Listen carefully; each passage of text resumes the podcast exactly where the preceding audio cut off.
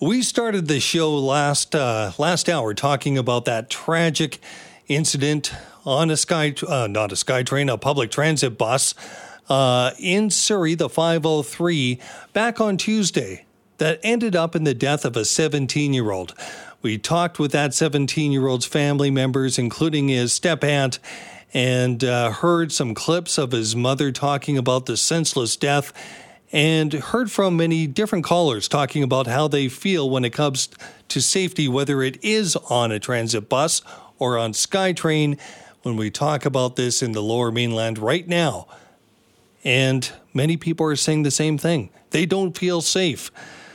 And when it comes to the death of Ethan, a 17 year old who had his whole life in front of him, and you hear the clips of his mother talking about uh, how she heard about his death, it is truly heartbreaking.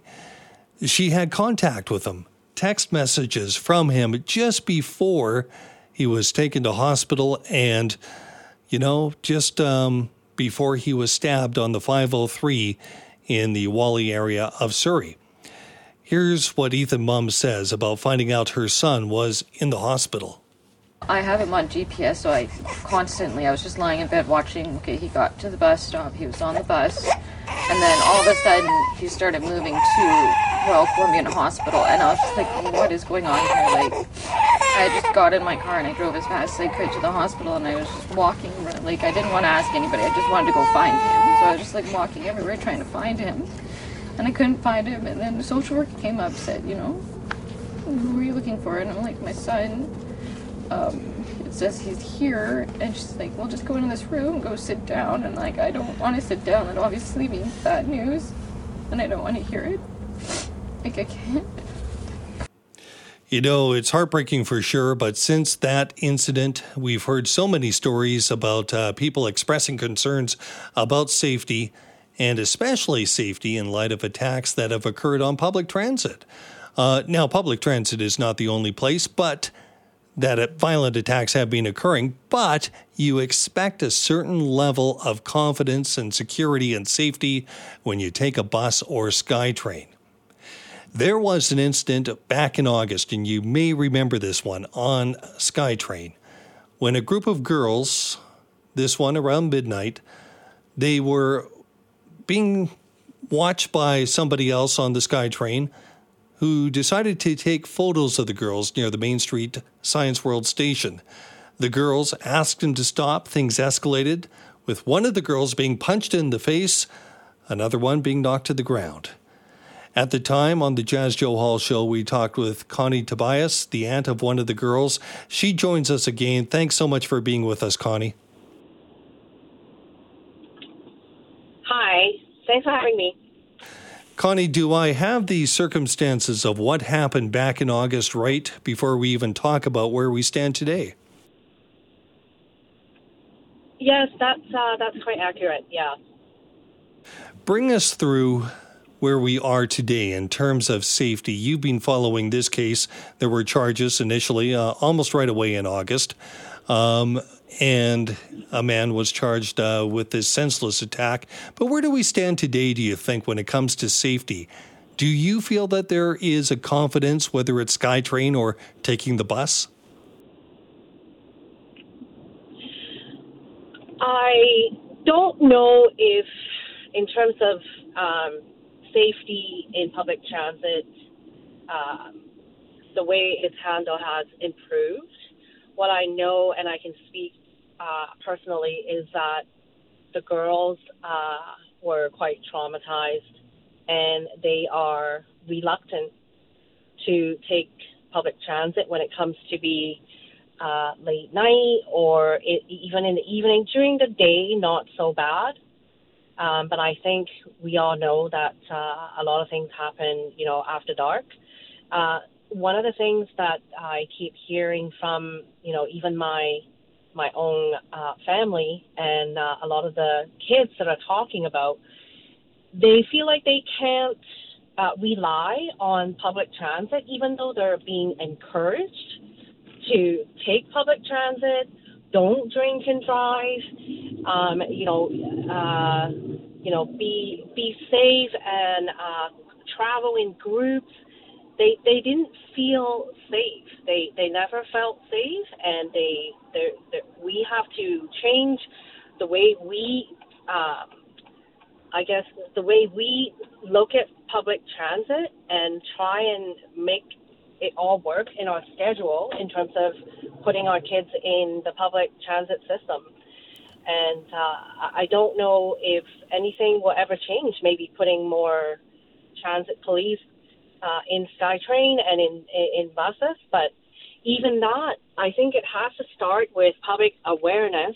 If you have uh, an incident um, happening, I think you know people around should should feel safe to even jump in to help.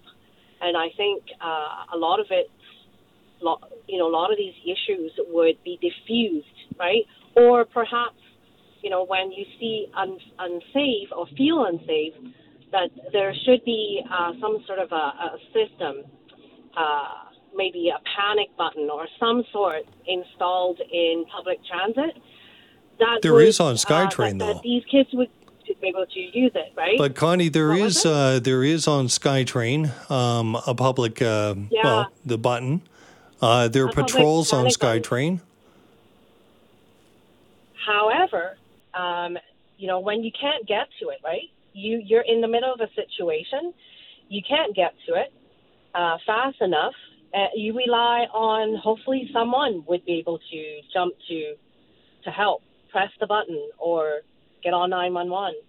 But, uh, and I guess you can't depend on everyone to, to react the same way. Do you uh, think it is an awareness thing then? Only, yeah. Connie, do you think it's more it, that it, people don't know what to is. do?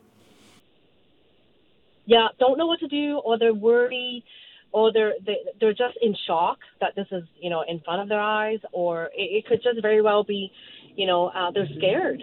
It, these are very scary uh, incidents that's happened uh, in our society towards our kids. Um, it's it's something that I, I guess never anyone would expect that would happen, uh, and they're sitting in front of us, right? This was back in August. How old is uh, was or is mm-hmm. uh, your niece and the friend she is with? They uh, they were 18, 19, and 20 at the time. Okay, so still mm-hmm. uh, young adults and uh, certainly young adults, yeah. Out in the world, able to be out uh, freely, I guess. Uh, you know, on a SkyTrain, right. enjoying the evening, but uh, very, very scary situation. And if it could happen to them, it certainly could happen to uh, people that are even younger as teens. Anyone. What That's do you right. think Anyone. needs? It could be adults, right? Right. And what do you think needs to be done when you hear the stories that uh, RCMP are going to step up patrols around uh, public transit hubs and that there is going to be uh, more of a look into what happened? Is it enough, or do you think there is something that will ever fix this? Education to you know our uh, you know our young adults, our young people, because um, you know majority of them do uh, ride the transit during the day and sometimes at night. Um, as, maybe educate them. I mean, ever since that incident, we we've told the girls um, maybe perhaps step step back and deal with the situation a little different and uh, you know pick up the phone and, and call uh, transit police or, or or press the panic button before you take matters into your own hands.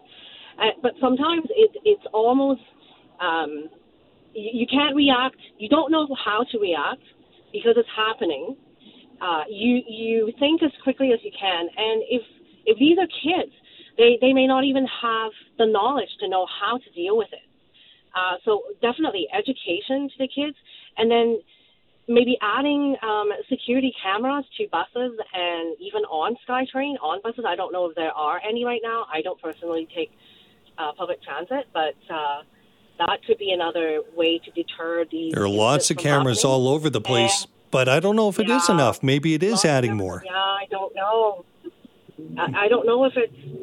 Yeah, I don't know if there's a perfect solution to it. Then, uh, uh, you know, and individuals who go through these uh, attacks thinking it's okay to do that. Connie, very quickly uh, before we let you go, too, right?